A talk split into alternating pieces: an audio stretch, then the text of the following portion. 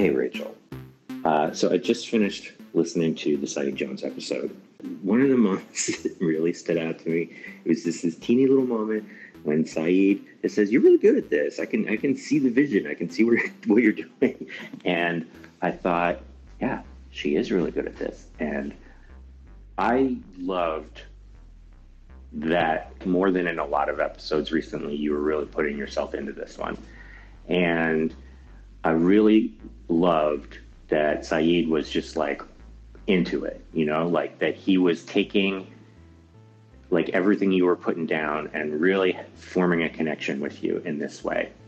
And on top of that, I finished reading the second essay, the confessional essay in Poetics of Wrongness. I know I'm going to want to talk to you about this book. So I guess I'm inviting you to be on Keep the Channel Open again, if you're open to it, to talk about that book. And I was thinking to myself, I cannot imagine that I could talk about myself to the extent that I do when we are talking to each other and not have people just be completely exasperated by it. That's mostly because I just cannot imagine anybody wanting to listen to a man talk about himself like a straight cis man talking about himself and his feelings. I don't know, like reading the Poetics of Wrongness, I keep thinking about like how do these dynamics work in you know for me in my own life in my writing practice such as it is in my podcasting practice. And i can't come to any conclusions just yet but i know i want to talk to you about it. That was a ramble and now i have to go back to work. So anyway i hope you're having a good day. Bye hello. Hi. Okay. Hi. let me let me let me I, i'm yeah, yeah. we're both saying the same thing at the same time. Can you hear ginsburg panting right behind me? I cannot. Okay. Well first of all thank you for trusting me. Here's why i am hoping that this conversation can sort of bookend the, uh, the audio for the second lecture which is the one that's kind of about confessional poetry mm-hmm. So I started Commonplace for a lot of reasons, and I've made this joke before on the podcast.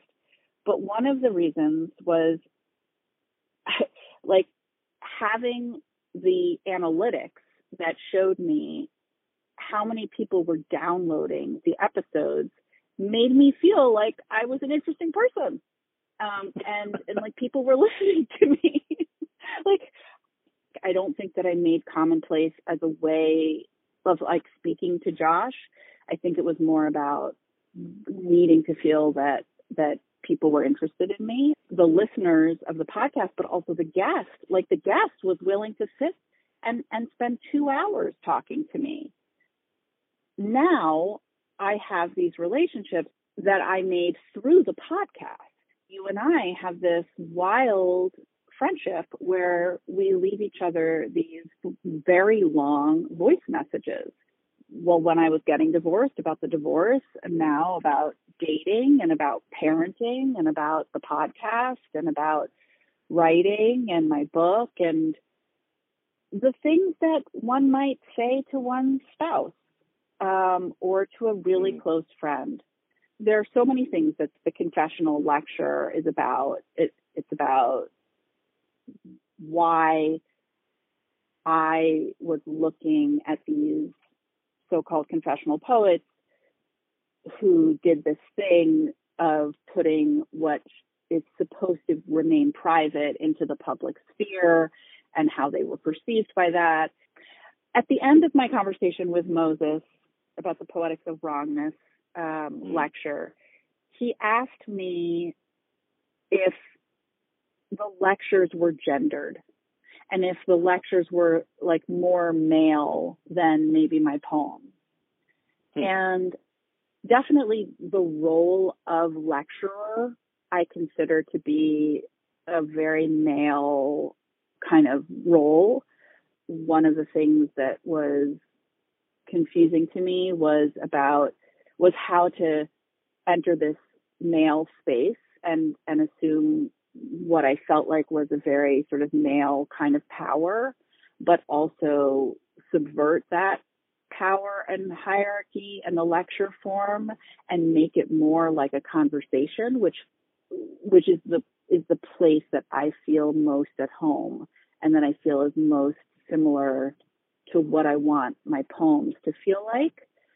Hmm. But what I'm also aware of is that I do think that if I have an intended audience member, definitely of the lectures and probably mostly of my poems, it's a male person.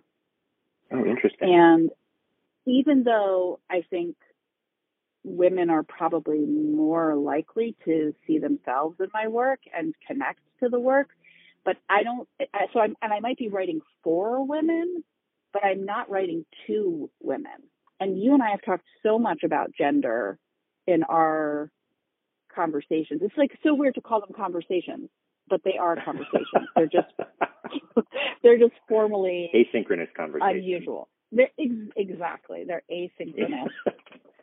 asynchronous conversations. And poems, if they are conversations, are also asynchronous. Um, yeah, so are podcasts. Which, so are podcasts, exactly. Um, so, you know, you're not my replacement husband.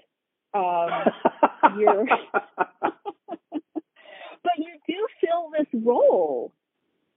One of the things I've been thinking about a lot uh, with with respect to well, the whole collection, but particularly the the second essay, is this question of what are we risking? Because risk mm-hmm. is such a central part of confessional poetry, and you make a big distinction both in this essay and in some of the the essays that you, the shorter ones that you added as appendices, about the difference between confessional poetry and sort of autobiographical-istic poetry, and that yep. the biggest the biggest difference that you identify is this quality of risk and asking what are we risking you are part of and this lecture is part of a bigger conversation i think that that people have been having over the past, you know, maybe 10 ish years or probably longer than that, but this is how long I've been paying attention. What, what is, what is the difference between sentiment and sentimentality? Why are mm. these, why is this genre considered now to be a feminized genre? Why do we still have this stigma attached to it? I mean, on some level, right? Making art like the whole concept of making art and showing it to other people, regardless of what the art is, is kind of embarrassing. It's like, it's a really embarrassing impulse. Like, hey, look at me. Look at this thing that I did. Why is this the one that makes those people cringe? And especially interesting because, like, for me, I didn't know, I wasn't familiar with the history of the confessional label placing the the art and the response to the art um, in this framework of of patriarchy, but also this framework of white supremacy, and that's something that you also talk about.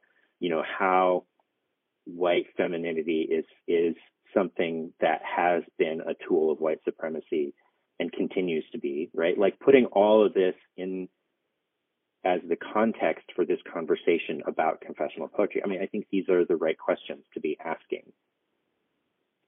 If intimacy is the thing that you have, a, that's a, a relationship that other people don't share, what is hmm. it in me that it's almost an obsession or a compulsion or, or, or a fetish or something that I want to somehow share or make public intimacy. And I think that there are some really good socio-political reasons that I want to do that. And part of it has to do with exactly what you bring up about the difference between sentiment and sentimentality and has to do with like my feeling as a woman as a cis woman who like went into these institutions of marriage and motherhood and the experiences of marriage and motherhood. And these are the two most intimate relationships that I've had in my life marriage and motherhood. You know, my project, if you want to call it a project, from the beginning of like telling the truth, or at least the truth of my experience of these most intimate parts of my life marriage, motherhood, sex, sexuality, anger. The idea that like I shouldn't say these things felt like a a kind of weaponized like be quiet, be quiet little lady, like you know, get into your yellow wallpaper room and it all felt like a confinement to me. I think that and this is another thing that you talked about in in several of the the, the lectures essays in this book is not just um, what a poem is, but that a poem is a thing that does something in the world, you know, mm-hmm. and like to what to what extent are you are you as the poet responsible for what it does in the world? Um, to what extent, like, what is your responsibility of care? And and that is a question that is really inextricably tied up with the the way in which our culture conceptualizes women and especially mothers, right? Mm-hmm. Like, like there's a reason, like mothers and wives, right? Like there's a reason why when Sally Mann is showing her children, right, that it is that people are, um, some people like like you and like me are are really taken by it and really there's something resonant and beautiful about it and there's something where and this is something that I think a lot of um, poetry, not just confessional poetry, but poetry in general, can you see an aspect of yourself in the work, and that it makes you feel seen. It makes you feel a little less alone in the world. It's a really powerful experience mm-hmm. of art that we can have, right? But where other people look at Sally Mann, Sally Mann's work, and just say you are showing people things that shouldn't be shown, right? But compare mm-hmm. that to that really famous picture of Emmet Gowin where he's literally showing his wife pissing on the floor. I mean, there he does he has gotten criticism for that for, for that, right? But not in the same way. There is this this way in which the revealing of the private for a man just isn't the same as it is for a woman and particularly a wife or a mother, right? And that that that is such a part and parcel of of I think this conception of the mother as someone who's primarily there to protect the people uh, um, for whom she is supposed to be responsible, rather right. than as an individual with her own needs and her own desires. That you are kind of not supposed to exist as an individual when you're a mother, right? And to a lesser extent, but still a very significant extent, that's also true of a wife, right? Mm-hmm. Um, I've always made poems and art about my quote unquote real life or about my my life in order to feel real. Um, and there's like a whole lot there, and that has a lot to do with photography and my interest in photography it's my primary job as a mother is to protect my children. And if the art hurts them. Let me ask you something. Let yeah. me ask you something because this yeah. is a, this question I have for myself as well, and I've never, I've never come to a resolution. I don't expect that in the in the confines of this conversation, this this is something that either of us is going to come to any resolution or have a good answer for. But one of the questions you just asked is, how can you tell your story without including these things, right? Yeah. And the question for me is that I've been wrestling with forever. Why why do I need to tell my story? Like what is that about? Like on the one for one thing, like who gives a shit? But also like why do I even want to? You know? Do you is this something for you at all? I mean, that is the fundamental question of all time because it, it is. Um, okay, I'm going to interrupt myself to address you directly, faithful listener, if you are still listening. And tell you a few things. So, first of all, this is Commonplace episode 111. At the top of the episode, you heard a message left by Mike Sakasegawa to me.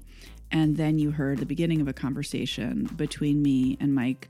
Uh, Mike is the podcast host and founder of a fantastic podcast called Keep the Channel Open. I will I've been on his podcast. I will be on his podcast again to discuss the poetics of wrongness. And Mike will be on Commonplace again. We're going to do a feed drop um, of one of his incredible episodes that's going to come up in a few months. I recorded this conversation with Mike right before I left for a trip to San Francisco. And before I get to the audio of me giving this lecture, what we talk about when we talk about the confessional and what we should be talking about to a live audience. I want to share a story that happened uh, at the end of April um, that's very much related to this conversation that I'm having with Mike and the confessional lecture. So, how do I tell this story? First of all, this story acknowledges the existence of sex between consenting adults. And I'm going to speak somewhat euphemistically about the sex part, not because I think that women in their 50s should not speak directly and in detail about their sexual experiences. I think they should, and uh, I probably will in future episodes, but it's not at the crux of what this story is about. So, when I was in Seattle for the AWP conference, um, and was recording the episode with Saeed Jones that some of you have heard.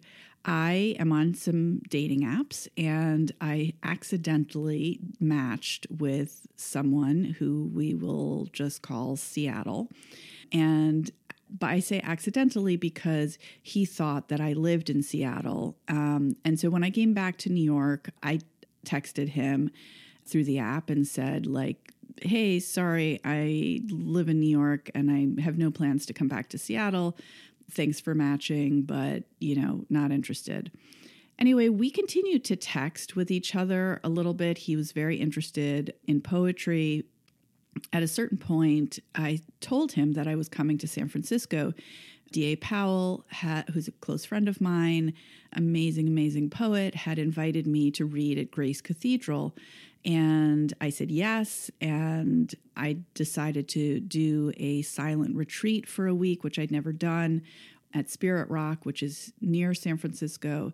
And so I had these two days that I was going to arrive in San Francisco, record a conversation with a choreographer named Hope Moore. And you'll hear um, that episode also in a few months.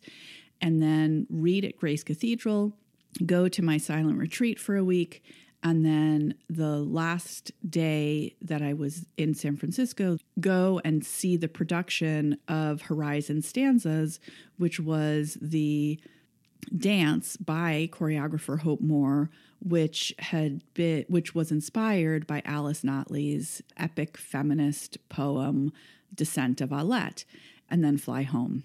So, Seattle guy says, Oh, well, he would like to fly to San Francisco to meet me for a date. And I've never done anything like this before.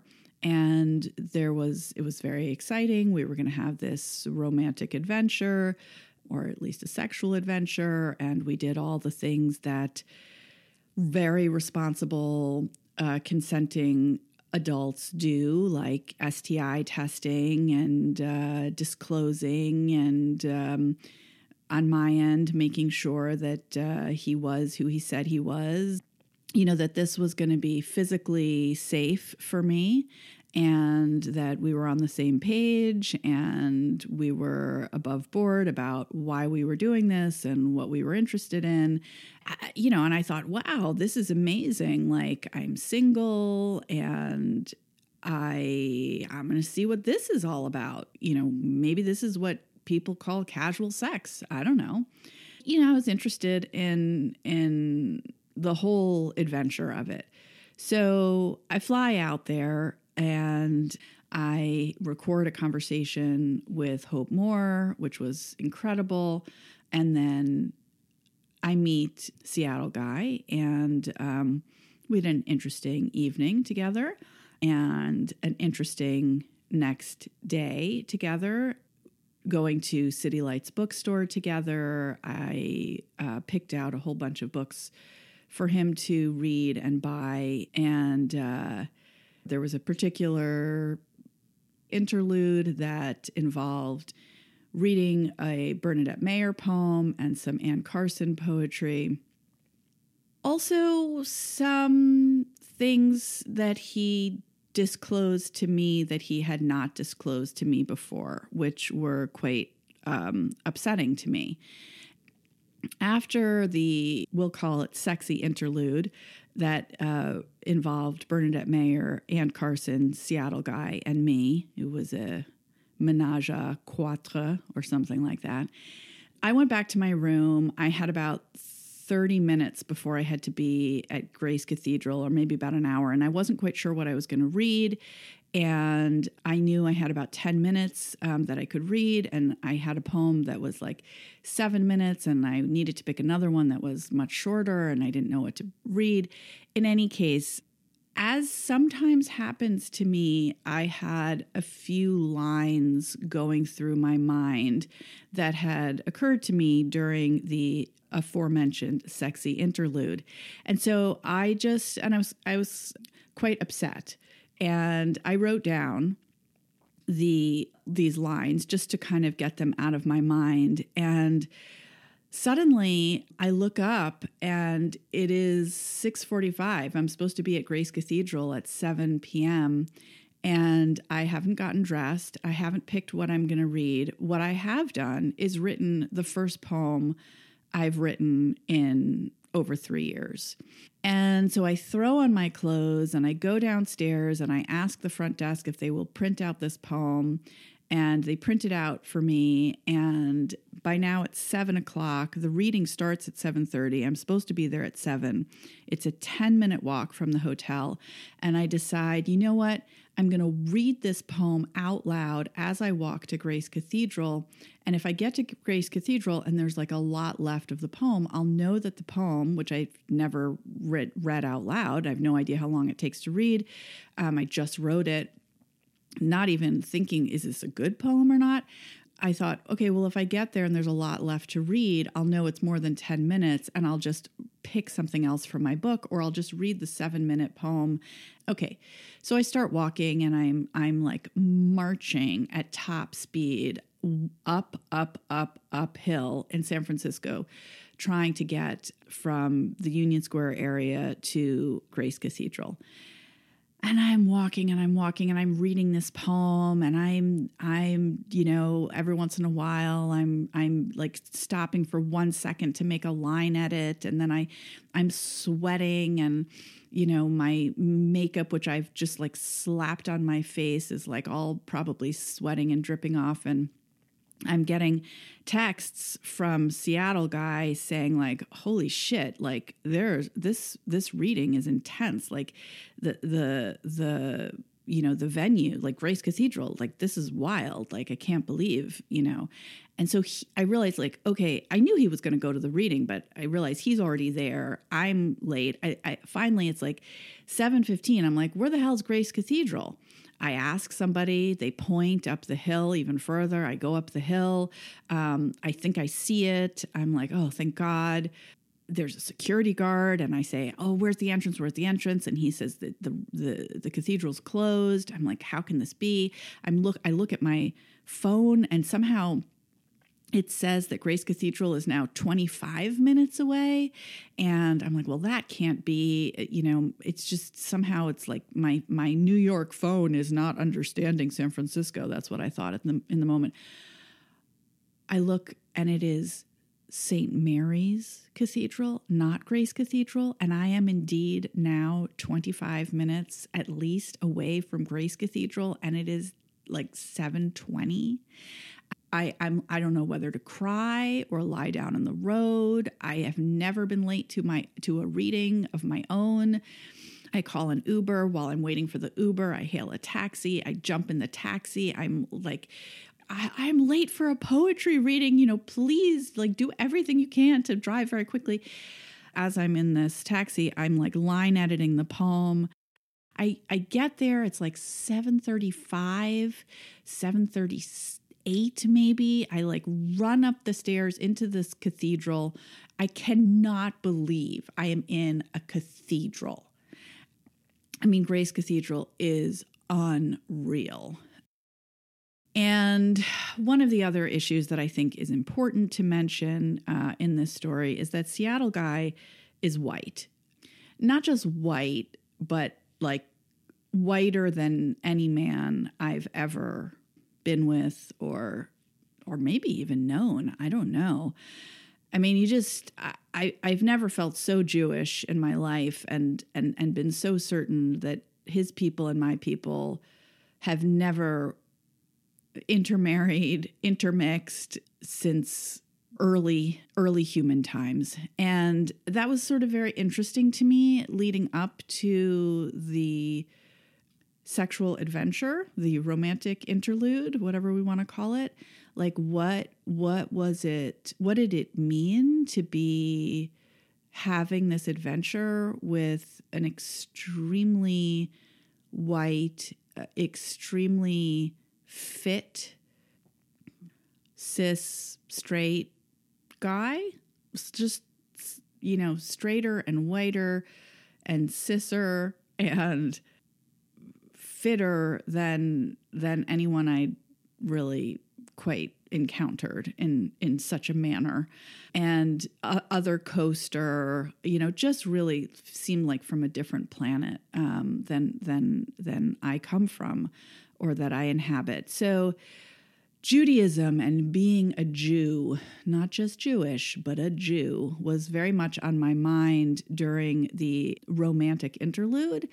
And at this moment, and as, as I walked into Grace Cathedral with my crazy poem, and I like rushed over, sat down, the reading began. I was the second reader.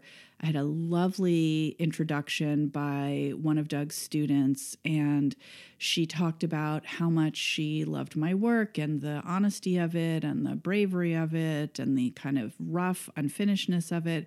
And she particularly referred to a poem of mine from the pedestrians called Pedestrian, which the poem that I had just written, it had a similar quality to that poem of mine. And I just knew, like, here we go, here we go. And I walked up to the altar, I guess it's called in a church. I don't know what it's called.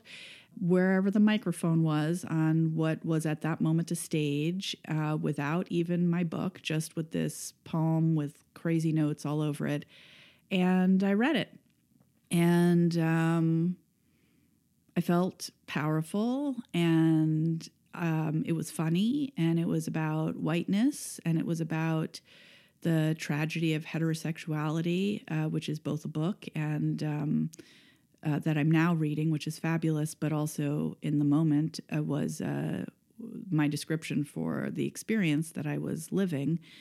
And Seattle Guy was in the audience. And so, yes, this issue of what is confessional what is my involvement with the confessional? What are the consequences? What is at risk? The ways in which it is gendered, the connection between feminism and sex and the confessional between whiteness, white supremacy, and the confessional. These these questions continue to live in me both in my actions and in my writing and in my thinking and in my relationship to poetry. And I'm not sorry. I'm not sorry for writing the poem. I'm not sorry for reading it. I'm not sorry for reading it in public. I'm not sorry for reading it in front of Seattle Guy.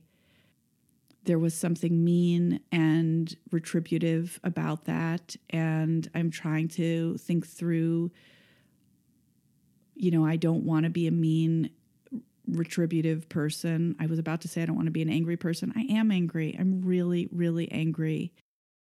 And there's a certain safety for me, which I have tried to explain to him in expressing my anger publicly that is not available to me as a woman alone in a hotel room with um, a very physically powerful man.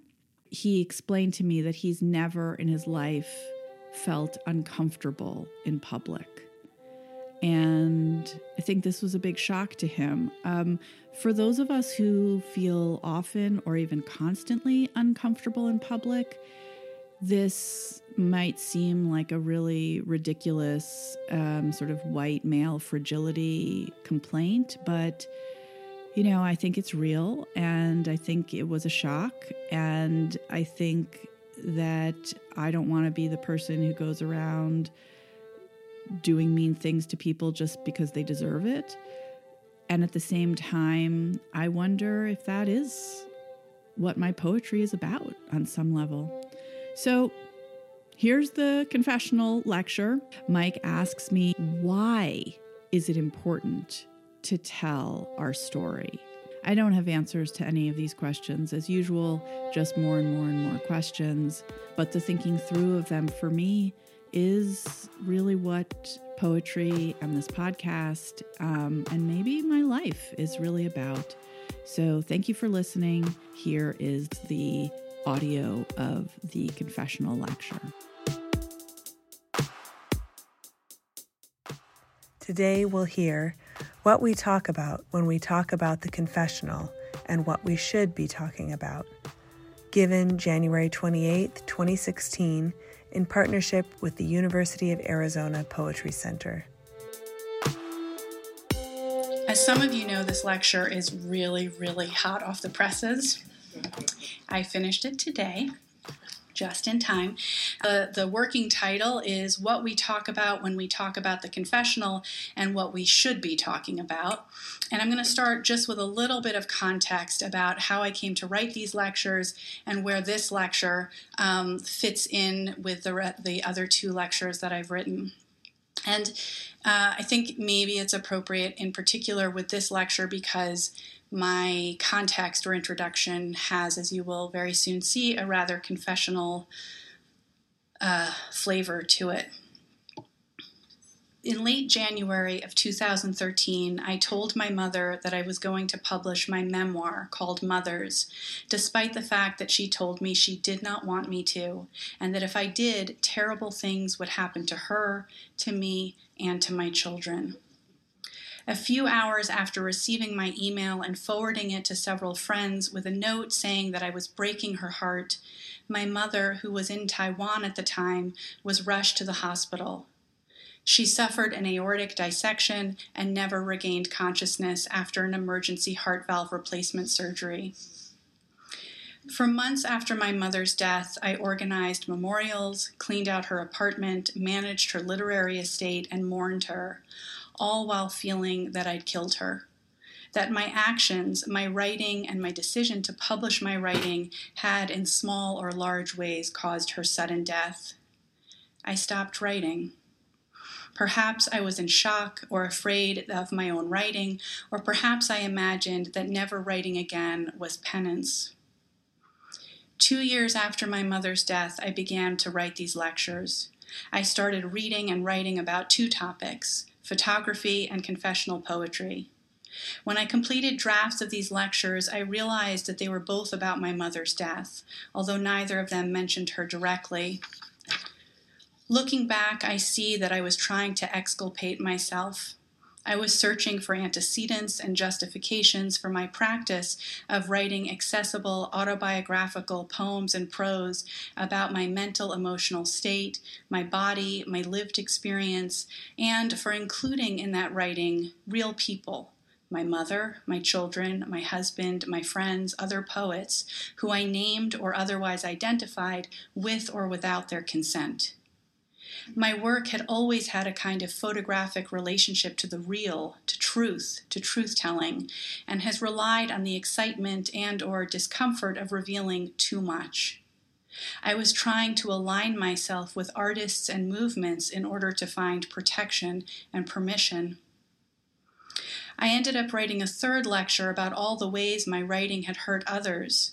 I made a list of everything I'd ever written that had hurt someone, my most provocative and offensive lines and poems. I came to realize that none of these three lectures was working. I started over again and wrote three new lectures. The first is the Poetics of Wrongness, in which I define the poet's role as calling out her own and others' wrongness and subverting hierarchical power systems. The second is called A Very Large Charge The Ethics of Say Everything Poetry, in which I search for a code of ethics for writing about real people. Tonight's lecture is the third lecture that I've written, and it is about confessional poetry the origin and evolution of the term, the problems with it, the pleasures of it, and how a re examination of confessional poetry might be useful in 2016. Part of the confusion around the term confessional is that it originated, it originally referred to a few poets writing in a specific time period. But the term quickly began to be used to describe a mode, a style, a quality of poems written by many poets across several decades. If that were not complicated enough, confessional became a derogatory epithet, inherently white supremacist and later overtly misogynistic, and was used as a gatekeeping strategy. Maybe we should just retire the term. But to reject the term altogether is to overlook the extent to which contemporary poetry is profoundly influenced by the legacy of, the, of confessional writing, and the extent to which we, who are both drawn to and repelled by this legacy, are newly in need of a poetry that employs the elements of what is often called confessional. Like all literary movements or schools, confessional poetry contains unlikely bedfellows none of whom wanted to be called confessional, all of whom wrote in a range of styles and modes across their writing lives. Still, while rereading the work of the five poets most often associated with confessional poetry Robert Lowell, W.D. Snodgrass, John Berryman, Anne Sexton, and Sylvia Plath and the criticism of the period, I attempted a taxonomy of attributes. Poems that are called confessional rely heavily on sound and repetition, use simple syntax, remark on the passage of time, and are less interested in condensation than most lyric poems. They are narrative, relatively accessible, and often include a mixture of verse and prose. They are often emotionally shrill, self absorbed, hysterical, messy, and traffic in shame.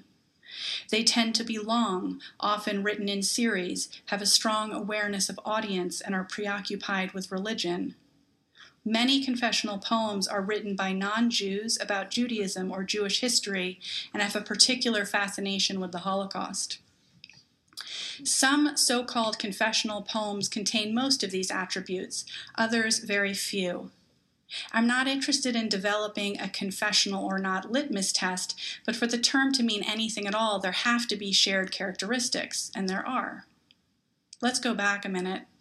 The term confessional, as it relates to poetry, was coined by the critic M. L. Rosenthal in Poetry as Confession, his 1959 review of Robert Lowell's book Life Studies.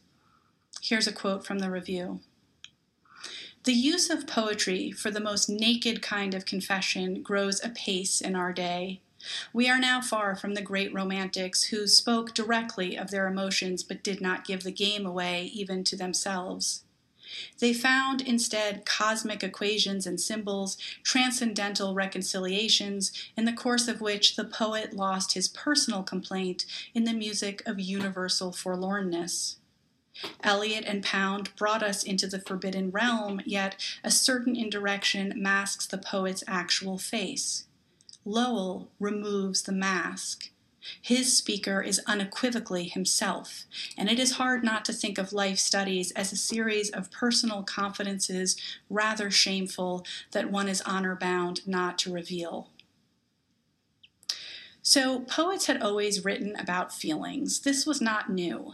The Romantic poets had big feelings, but according to Rosenthal, the Romantic poet lost his personal complaint in the music of universal forlornness. The modernist poet was writing from an impartial distance about and from a self that was fragmented and ontologically unsure, and employed a persona or a mask of the self. Poetry, as Eliot wrote, is not a turning loose of emotion, but an escape from personality. The emotion of art is impersonal. What came to be called confessional breaks from the lyric tradition of both the Romantics and the Modernists. Confessional poetry is personal poetry that stays personal rather than becoming universal, and in which the speaker of the poem is unequivocally himself. I call this quality I-ness. And what happens when Lowell removes the mask and becomes unequivocally himself? About half the book, Rosenthal writes, is essentially a public discrediting of his father's manliness and character, as well as of the family and social milieu of his childhood. We hear the poet's psychological problems as an adult and spy, as, Lowell, as, as Rosenthal calls them, grotesque glimpses into his marital life.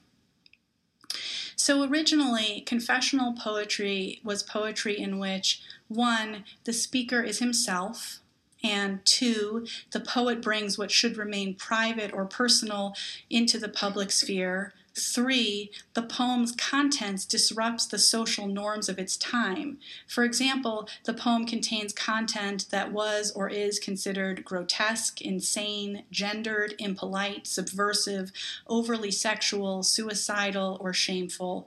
And four, the poem feels dangerous, in part because it causes the writer and or the reader shame.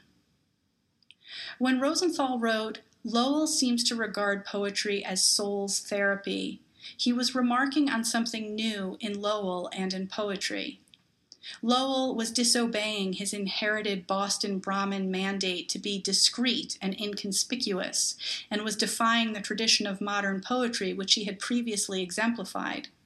Lowell was a practicing Catholic. He had converted from Episcopalianism and a diagnosed manic depressive who had received treatment in and out of mental institutions for most of his adult life. Perhaps Rosenthal, an avowed humanist who grew up speaking Yiddish in a religious Jewish home, was trying to understand the full weight of what it meant to Lowell to sully his fami- family's reputation and undermine his straight, white, male Protestant privilege by writing poetry in which he emasculated himself and revealed himself to be emotionally unstable, a lousy husband, a failed father, and a pretty unpleasant person. But the choice of the word confession to describe Lowell's poetry and of the phrase soul's therapy confusingly allied the Christian practice of confession with the secular practice of therapy and poetry. Confession, or the sacrament of reconciliation, requires one to examine one's conscience, confess one's sins to a priest, express con- con- contrition for these sins, and ask forgiveness. The priest may then suggest penance and will then absolve the confessor. The process of confession returns a person to a post baptismal state of righteousness. Therapy, and I'm speaking of Freudian psychoanalysis, which was predominant in Lowell's time, is a process in which a patient works to bring unconscious material into consciousness in the context of a therapeutic relationship. Conflicts between the conscious and unconscious mind arise in response to repression, and this repressed material manifests as, psych- as neurotic or psychotic behavior and mental disturbances such as anxiety and depression. On the surface, confession and therapy may seem similar. One speaks one's sins to become good again. One speaks one's story to stay sane and healthy. But the Freudian notion of illness or madness as being caused by repressed thoughts is antithetical to the Christian notion of thoughts as sinful. There are no good or bad, sinful or godly thoughts in psychoanalysis. It is only the repression of thoughts, a kind of unthinking of thoughts, especially thoughts one thinks of as bad, that cause illness. Psychoanalysis aims for integration, understanding, wisdom, and maturity. Confession aims for absolution and a return to grace or a state of innocence. The conflation of the Christian practice and therapy results in a great many contradictions and confusions as to what poetry as confession is. When Rosenthal writes, it is hard not to think of life studies as a series of personal confidences rather shameful that one is honor bound not to reveal, what is the location of that shame? Is it in the nature of the secrets Lowell reveals, or in his use of the poem as a public space for private material? Is it the shameful content of a poem or the expression of private content that makes a poem confessional? And if it is the first, shameful according to whom? To God? To the state? To the mainstream? By this measure, any poem written in America in the 1950s or 60s that included homoerotic content should be considered confessional. But Allen Ginsberg is only sometimes considered confessional, and Frank O'Hara almost never. And what is the role of the reader? In Poetry as Confession, is the reader a psychoanalyst priest who offers absolution and provides a therapeutic context? Or is the reader a voyeur witness intruding upon what should be a confidential exchange between poet and priest therapist? These confusions matter. The poem in one case is a sign of health, and in another, a catalogue of sins. The poem is either a site of communication between poet and other, or it is an intercepted, broken confidence. One thing that confession and therapy have in common is that both require the presence of another human being. In this way, Rosenthal's metaphor is apt and useful. Confessional poems are often addressed to someone a priest, a therapist, a lover, a friend, a child, or the reader in ways that break with traditional apostrophe in the lyric. In the lyric, apostrophe, which comes from the Greek word to turn away, meaning that the orator turns away to address an individual, is most often a trope of address to a dead, absent, inanimate other or self. Most confessional poems are narrative, which is to say, they describe a sequence of events told by a narrator. In confessional poems, the narrator or speaker is almost always the poet. Lyric poetry, on the other hand, doesn't usually tell a story about what happened, but is itself the event, the occasion. Narrative, like folktale, is how we explain ourselves to others and is therefore inherently a public enterprise. Lyrics, from the tradition of singing or anything that can be accompanied by the lyre, are concerned with the private and are how we explain ourselves to ourselves. In a lyric, the poet is a prophet or oracle, a voice overheard. In a confessional narrative poem, the poet most often speaks to a specific real person and thus breaks from the lyric notion that eloquence is heard, poetry is overheard. This is part of what gives confessional poetry a sense of realness and intimacy. It is also part of what can position the reader as a voyeur. Anne Sexton's poems are full of this kind of direct address. You, Dr. Martin, is the first poem in her book to Bedlam and Partway Back and begins, You, Dr. Martin, walk from breakfast to madness.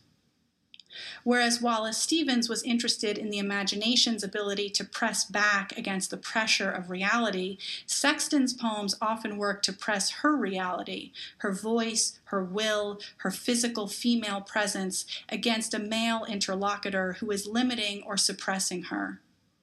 The power of Sexton's poems comes as much or more from their direct address and the discomfort of the en- engendered by such an address than from her taboo, too personal content or I-ness.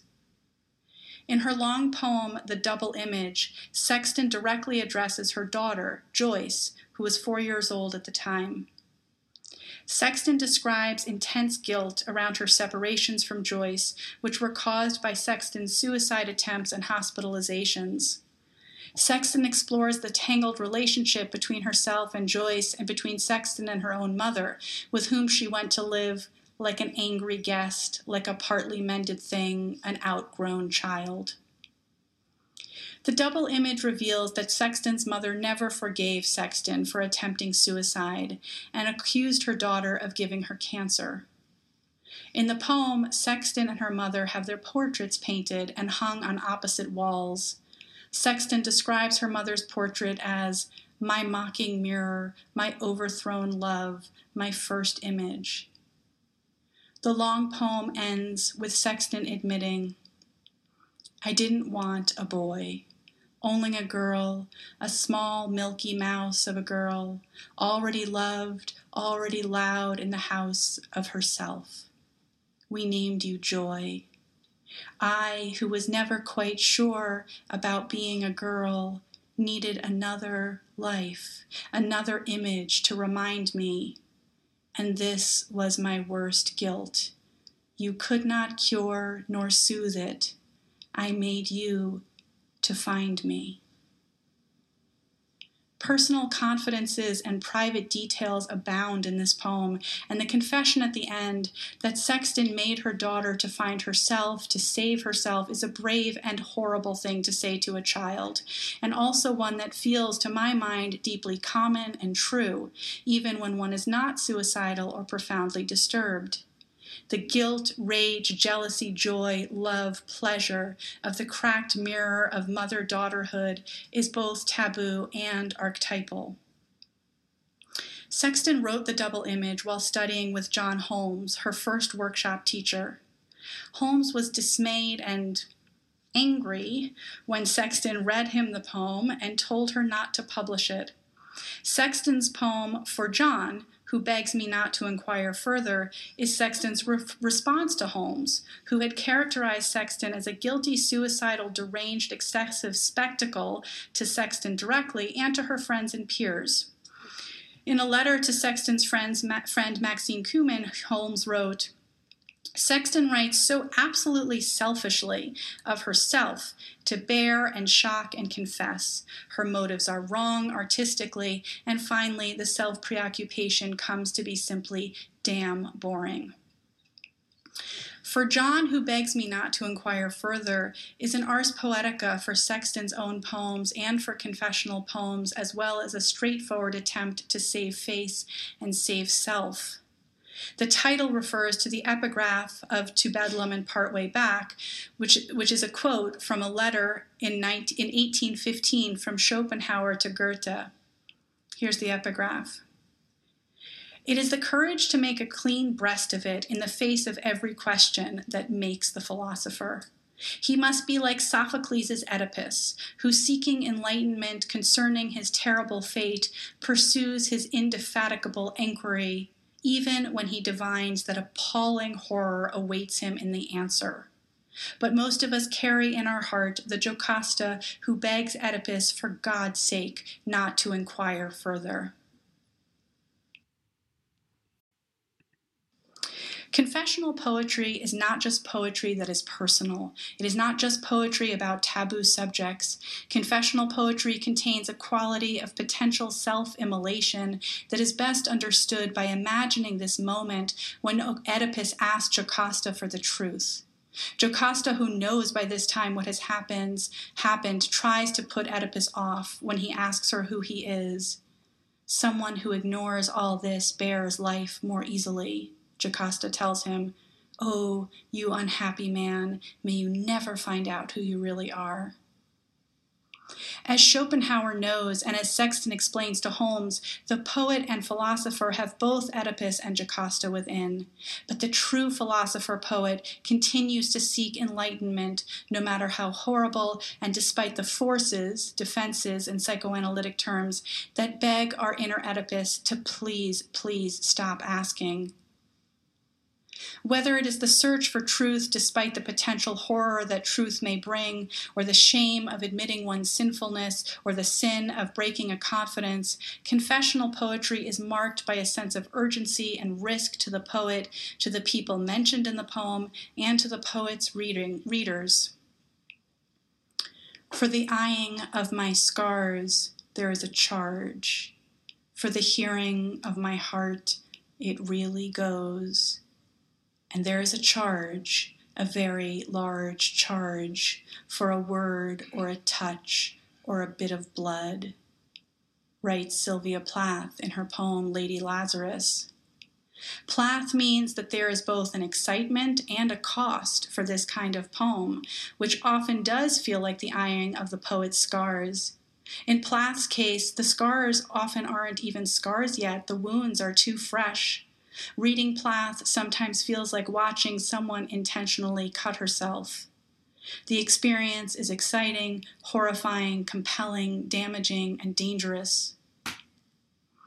Looking at these poems and poets, we must try to imagine what it meant to be writing in the tranquilized 50s, a time of intense repression when societal expectations about sex and gender were even more rigid than they'd been in the 1920s. We must try to imagine what it felt like in 1960 to imagine to admit you'd had an abortion or to speak back to the John Holmeses of the world. What may have begun as soul's therapy, talking about the self in order to create a more integrated self, began to be seen as a kind of witness to a shared moment of cultural breakdown, even though the phrase poetry as witness had not yet come into common use. When Lowell wrote, My mind's not right, or I hear my ill spirit sob in each blood cell as if my hand were at its throat. I myself am hell. Nobody's here.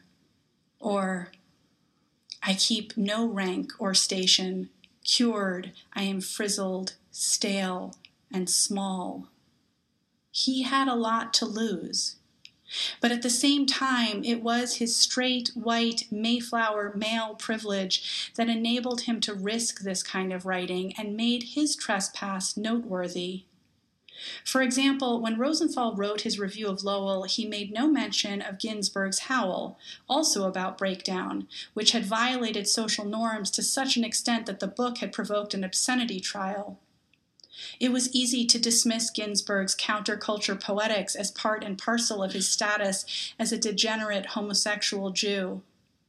And I think if Lowell, heir apparent of modern poetry, had not done it first, it would have been easy to dismiss Sexton and Plath as madwomen, thrusting, as Snodgrass said of Sexton, her needy, vulnerable, vexed female voice onto the poetry scene.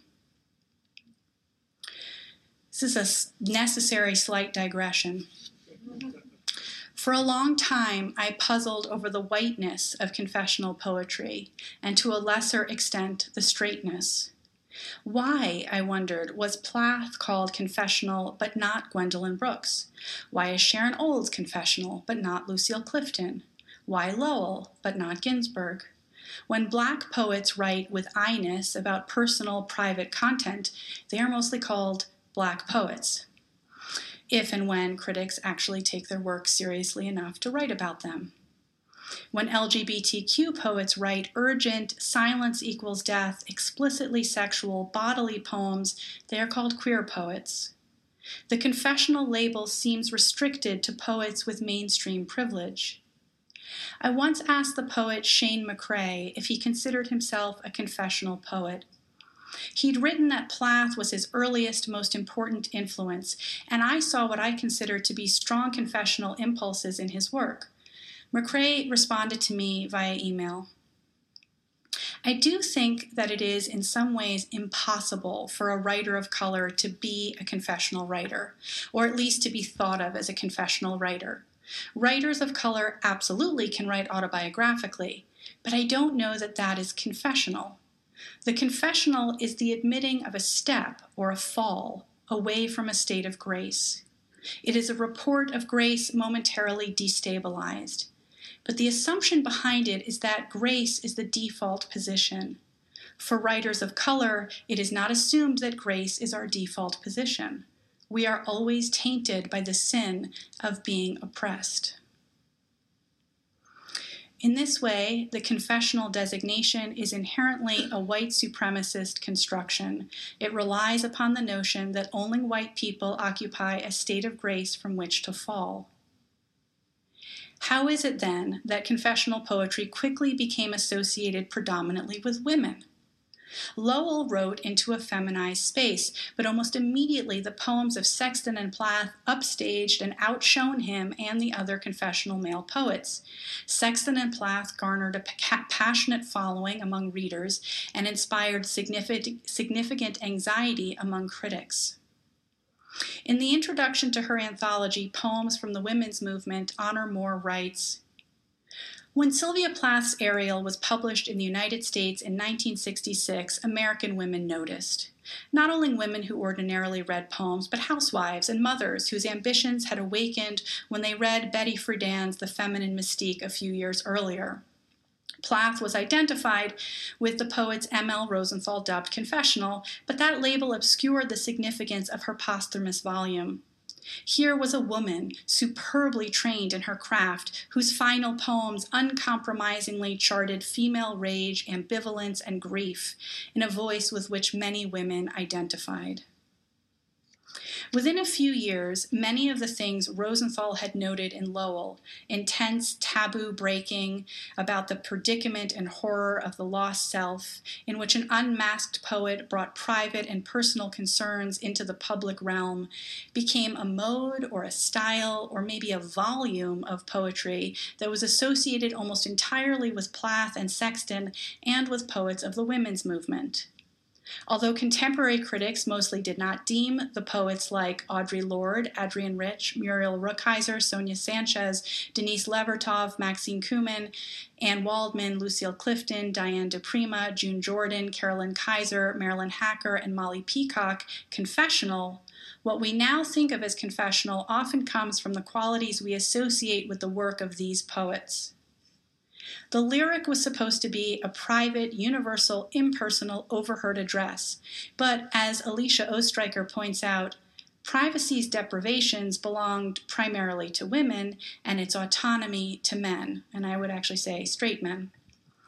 The, pro- the breakdown of privacy by female and male writers in the 1960s had the effect of destabilizing the privilege of white heterosexual men, for whom the lyric may have appeared to investigate universal truths, but which ignored or devalued what Carolyn Kizer called merely the private lives of one half of humanity. The high value placed on decorum, modesty, and impersonality was a way of maintaining the status quo of the straight white male plutocracy. In her essay, My Name is Darkness, Sandra Gilbert writes The self defining confessional genre, with its persistent assertions of identity and its emphasis on the central myth of the self, may be distinctively a female poetic mode. Gilbert explains that the male poet may manage to be at once private and public, lyrical and rhetorical, because the personal crisis of the male poet is felt to be the symbolic embodiment of the national and cultural crisis. This ability to be simultaneously private and public, particular and universal, was not available to women, who had seen themselves only as muses and as the subjects of poems rather than the creators of self and art. One of the primary characteristics of confessional poetry, private content, reliance on lived experience, I-ness, direct address, urgency, and a sense of personal risk, all of these were projected onto the poems from the women's movement, so that it made sense that confessional poetry began to be seen as a quality of a poem, formal or free verse, that was personal, political, urgent, risky, accessible, and subversive. But to conflate the confessional with a stylistically diverse poetry in which women speak truth to power despite enormous pressure is to ignore the important fact that the poem poets of the women's movement were not confessing. Confession is the wrong word. These poets were not saying, Bless me, Father, for I have sinned. They were not asking for forgiveness. Listen. I am not wrong. Wrong is not my name. My name is my own, my own, my own. And I can't tell you who the hell set things up like this, but I can tell you that from now on, my resistance, my simple and daily and nightly self determination may very well cost you your life. June Jordan. Or, Whoever despises the clitoris despises the penis. Whoever despises the penis despises the cunt. Whoever despises the cunt despises the life of the child. Who will speak these days, if not I, if not you? Muriel Rukeyser. And when we speak, we are afraid. Our words will not be heard nor welcomed, and when we are silent, we are still afraid. So it is better to speak, remembering we were never meant to survive. Audre Lorde. But because a woman is acceptable if she is weak, acceptable if she is a victim, acceptable also if she is an angry victim, shrew, witch. A woman's sorrow is acceptable. A deodorized, sanitized, sterilized, antiperspirant, grinning, efficient woman is certainly acceptable. But who can tolerate the power of a woman close to a child, riding our tides into the sand dunes of the public spaces? Alicia Ostriker. Come celebrate with me that every day something has tried to kill me and has failed. Lucille Clifton. I draw your attention to the conflation of confessional poetry and the women's movement for several reasons. First of all, it was the energy and passion of the women's movement and the civil rights movement, the gay rights movement, the anti Vietnam War protests that gave Sexton, Plath, Ginsberg, Amiri Baraka, Gwendolyn Brooks, Adrienne Rich, and poetry itself a feeling of urgency. What interest there is today in confessional poetry comes largely from its eventual connection with social activism, counterculture, and protest. People of every age are drawn to such energy, as are poets and poetry readers who often seek out poetry because they feel marginalized, silenced, disenfranchised, and alienated. Many poets in my generation found Sexton and Plath on our mother's shelves or in used bookstores. These poems woke us up, disturbed and delighted us. The poems felt both forgiven and ins- forbidden and instructional, like our parents' joy of sex, or our mothers' our bodies ourselves. These were the poems that made us want to write, we wore these poems like a badge of honor until we went to college, where most English departments still exalted Shakespeare, Chaucer, Milton, Stevens, Eliot, and Pound, and left only a few minutes each semester for H.D., Marianne Moore, and Elizabeth Bishop. We sewed these confessional poems into the inner linings of our minds and went to graduate school, where we were told that these were not serious poems and not written by serious poets. Some of us had loved the realness of these poems, but were taught that real poems should not be shrill, direct, political. Real poems, we were told, should not be about or for anything. Many poets of my generation came to poetry because of Plath, Sexton, Rich, Olds, Clifton, Maya Angelou, Jordan, Ginsberg, but our beloved poets were considered important only in women's studies, African American studies, queer studies departments, if our universities even had such departments. The poets who had fought to bring the personal into the private sphere became our private pleasures, while Harold Bloom, Marjorie Perloff, and Helen Vendler said poetry was not big enough or flexible enough to include these people. Poetry only had room for Emily Dickinson, Wallace Stevens, John Ashbery, Frank O'Hara, Sylvia Plath, and only when she was being very, very mythic. Many of us loved these poets too, but had not imagined that one should love poets monogamously, stingily, exclusively.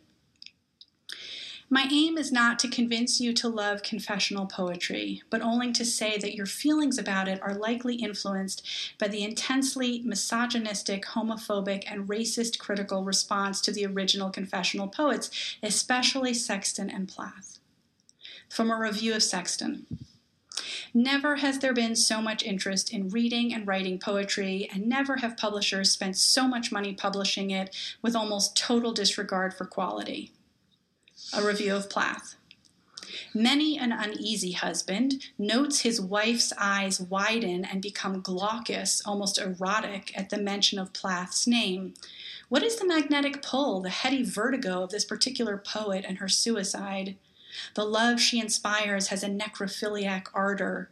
Many of her admirers, like James Dean's fans, react more to the romantic agony inherent in the myth than to the art itself.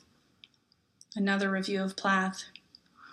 Sylvia Plath was a sick woman who made art of her sickness. Some young people, having limited experience, need literature to help them feel bad, and they will celebrate Plath for a while. Another review of Sexton. Who will buy this book? I think from hearing them speak at poetry readings and in poetry workshops, it is primarily young girls and women who admire Sexton for all the wrong reasons, making her a martyr to art and feminism, who seem out of their own needs to identify with her pathological self loathing and to romanticize it into heroism. It has very little to do with poetry, and it does neither poetry nor Anne Sexton a service. Helen Vendler on Sexton the relentless centrality of the eye, almost always indoors, alone, contemplating its own anguish, even if sometimes in farcical terms, is finally exasperating. From the beginning, the term confessional inspired concern concern for Lowell's soul, for the feelings of those he exposed, for his mental health, for the effect of this kind of poetry on its readers and the genre itself. This anxiety reached a fevered pitch during the backlash against the women's movement and inspired a critical panic over what confessionalism would do to poetry. This alarm can only be understood in the context of the latent or blatant misogyny of critics whose condemnation of the confessional serves to defend the heteropatriarchy.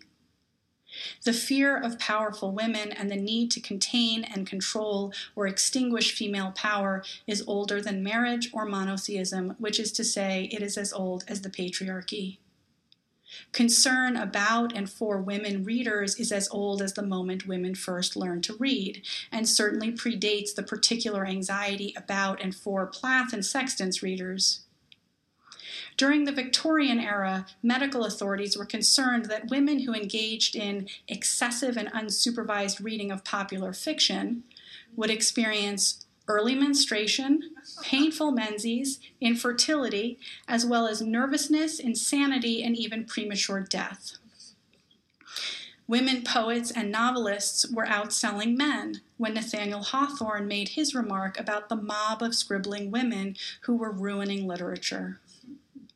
The concern for the common, i.e., female reader, for the husbands of Plath's readers, for academia, for more serious male writers, and for poetry, as if confessional poets were infecting the genre with a terminal illness, takes hold at the same time that an extraordinary tide of female poets entered the scene. Sadly, this kind of critical assessment continues apace in our day from a 2010 review of Sharon Olds. Stylistically invariant since 1980, Olds writes about the female body in a deterministic, shamanistic, medieval manner. Infantilization packaged in pseudo confession is her specialty. Her poetry defines feminism turned upon itself, chewing up its own hot and bothered cadaver, exposed since the 1970s. Female poets in workshops around the country idolize her, collaborate in the masochism because they say she has freed them to talk about taboo subjects. She empowered them, has given confessionalism such a bad name it can't possibly recover. Or one of my favorite reviews of my own books on Goodreads Zucker's voice has force, and some of these poems are vivid in their emotional violence and disjointed verse. A lot of it, however, feels confessional in the worst sense of the word rote, self absorbed, hysterical, and lyrical, lyrically sloppy. The author's high strung personality becomes numbing after a while. It's like being verbally assaulted at top speed for an hour straight. I think it is not a coincidence that more abstract, theory based practices like language poetry and conceptual and avant garde mov- movements gained prominence at the same time that critics were wringing their hands over these scribbling or shrieking women. In questioning the nature of truth, sincerity, and authorship, language poetry temporarily subsumed the I. Poems were spoken again into the void, just when confessional poetry, misnomer that it was, and autobiographically transparent poetry by women and poets of color and queer writers became popular. Beginning in the 80s and 90s, poets who wanted to be taken seriously but also wanted to include narrative and emotional content used elliptical strategies to tell the truth but tell it slant. Stephen Burt, who coined the term elliptical, explains that poets like Emily Dickinson, John Berryman, John Ashbery, Susan Wheeler, C.D. Wright, Claudia Rankine, and others, quote, try to manifest a person who speaks the poem and reflects the poet while using all the verbal gizmos developed over the last few decades to undermine the coherence of speaking selves. Close quote. Although the work of many so called elliptical poets had real political force and power behind it, the trickle down effect was that MFA students and others studying and reading this work began to use I in a low stakes or no stakes way. Many of these poems were accessible and transparent like confessional poetry and had the narrative chattiness of New York School poems, but these poems were so allergic to sincerity and sentimentality that they hardly ever strayed from an apolitical, apathetic, flat affect style. David Trinidad calls these poems twists and turns of nothing. They are poems addressed to no one, about no one, in which nothing is at stake. Many of the things that compelled Lowell, Sexton, and Plath mental illness, surveillance, imperialism, war, family, violence have followed us into the 21st century. And the poets I care about are still writing about these things. The poets I care about are also writing about the systematic institutional violence against and discrimination of people of color, LGBTQ people, undocumented immigrants, poor people, and people with disabilities, as well as about the prison industrial system and the destruction of the environment. Who decides what one can or should write about? Who gets to write from the eye? Who has the right to speak? How can I name themselves as specifically and honestly as possible in a way that does not make a you that is othered in racist, homophobic, or oppressive ways? The question of who gets to say what and in what way is central to most poets writing today issues around permission and taxonomies, as well as how one is perceived if one writes out of or against lived experience, underlie our conversations about what poems should look like or sound like, what poems are for, who poems are for, and the relationship between poetry, identity, and politics, which is, I think, our most urgent American conversation. Over the years, students have asked me, Can I write about my ex boyfriend? Can I write about being from the South? Can I write about my difficult feelings about my mother, my brother, sex, depression, coming out, blackness, my Asian ancestry, my father's death, gun violence, race, the Middle Passage, rape? Students ask if they can write about things that have or have not happened to them, that for one reason or another they are afraid to write about. Of course, I always say. And students bring me these poems and hold them out in a shaky hand. I've never written about this before, or I'm not sure this is even a poem, they often say. Students come to me because I've written about the things that scare me most and have asked them to do the same. I've written about myself and my family, my body, my feelings in overtly autobiographical ways. Until recently, this had not been very difficult for me. As a Jew, I was taught that only actions are sinful, never thoughts. And I come from a long line of truth telling wordsmiths and provocateurs Lenny Bruce, Allen Ginsberg, Woody Allen, Philip Roth, Bob Dylan, Sacha Baron Cohen. Art was always associated for me with shock rather than comfort, and I always felt it was more important to say what needed to be said than to make something beautiful. For a long time, being called confessional did not offend me. I did not at first understand the extent to which being called confessional depends upon my white privilege, and I did not mind being called a woman poet or even a mommy poet because I'm comfortable with the way my poetry arises out of my female experience. But writing confessionally does have costs, it has its charge. There is pressure to write confessionally because this is the kind of writing that brought many of us to poetry, and we know how pleasurable it can be for the audience. Some of us want to write for and to a less rarefied audience, and transparent, autobiographical, socially oriented poetry appeals to a more general audience. On the other hand, there is pressure to eschew directness and narrative, to explore or embrace the kind of difficulty and indirection that we've been taught distinguishes poetry from and prose from serious writing and serious writing from populist writing. It is a mistake to think that M.L. Rosenthal's Poetry as Confession review described a school or movement. But I do think Rosenthal absolutely noticed a moment in the history of American poetry in which poets started to sound different, started to use poems differently, started to want something different from poems. What if, though, Instead of spotlighting the publication of life studies as the pivotal moment, Rosenthal, or someone else, had chosen October 7th, 1955, the date Ginsberg read Howl aloud for the first time. Michael McClure, present at that San Francisco reading, described it like this Ginsberg read on to the end of the poem, which left us standing in wonder or cheering and wondering, but knowing at the deepest level that a barrier had been broken, that a human voice and body had been hurled against the harsh wall of America. I don't know what word Rosenthal would have used to describe Ginsberg's barrier breaking poem, but I doubt he would have used confession. If Rosenthal had asked me, even though I wasn't born yet, I would have suggested disobedience even though Alice Notley hadn't written The Poetics of Disobedience yet. Ginsberg brought taboo, personal, sexual content into the public realm. Ginsberg was unmistakably, unequivocally, irrepressibly himself in his poems. His poems are spoken to real people, to God, to the state, to me. And though at times they are deranged, they are not ashamed. They do not ask for forgiveness.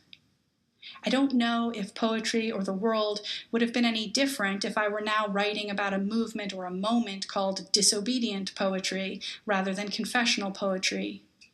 But in my fantasy of this alternate history, Alice Notley, Anne Carson, C.D. Wright, Bernadette Mayer, Claudia Rankine, D.A. Powell, Sharon Olds, June Jordan, Adrienne Rich, Eileen Myles, Morgan Parker, Danez Smith, Arielle Greenberg, Elena Kalytiak Davis, Ross Gay, and so many others are in it. No one wastes time accusing these poets of narcissism, hysteria, directness, accessibility, or for their difficulty, because these poems run on the engine of risk, which is different from the engine of shame.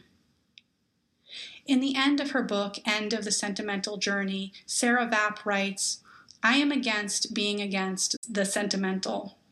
This helps me. I cannot say that I am for the confessional. What I can say is that I am against being against the confessional. To be against the confessional is to be against writing about women and women's bodies, people of color and the bodies of people of color, queerness, trans bodies, differently abled bodies, individuality, oppression, perversity, diversity, class, the domestic, the non normative, the personal, the political, the specific, the urgent, the spiritual, the banal, the direct, the relational, the screamed, the whispered. To be against the confessional is to be against coming out against emphatically bringing the unwanted and repressed and hated and oppressed into public view, into the poem. Poetry, wrote Audre Lorde, is the way we help give name to the nameless so it can be thought. Alice Notley wrote, Staying alert to all the ways one is coerced into denying experience, sense, and reason is a huge task.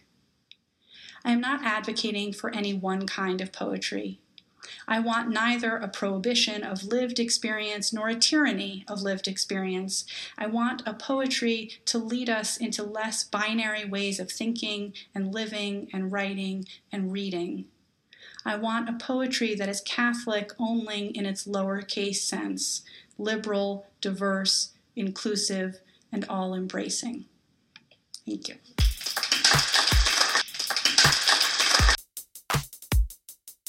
That was Rachel Zucker giving her talk, What We Talk About When We Talk About the Confessional, and What We Should Be Talking About.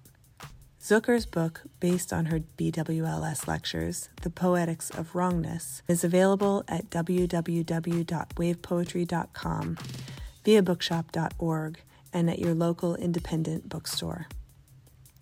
The Bagley Wright Lecture Series is a nonprofit that supports contemporary poets as they explore in depth their own thinking on poetry and poetics, and give a series of lectures resulting from these investigations.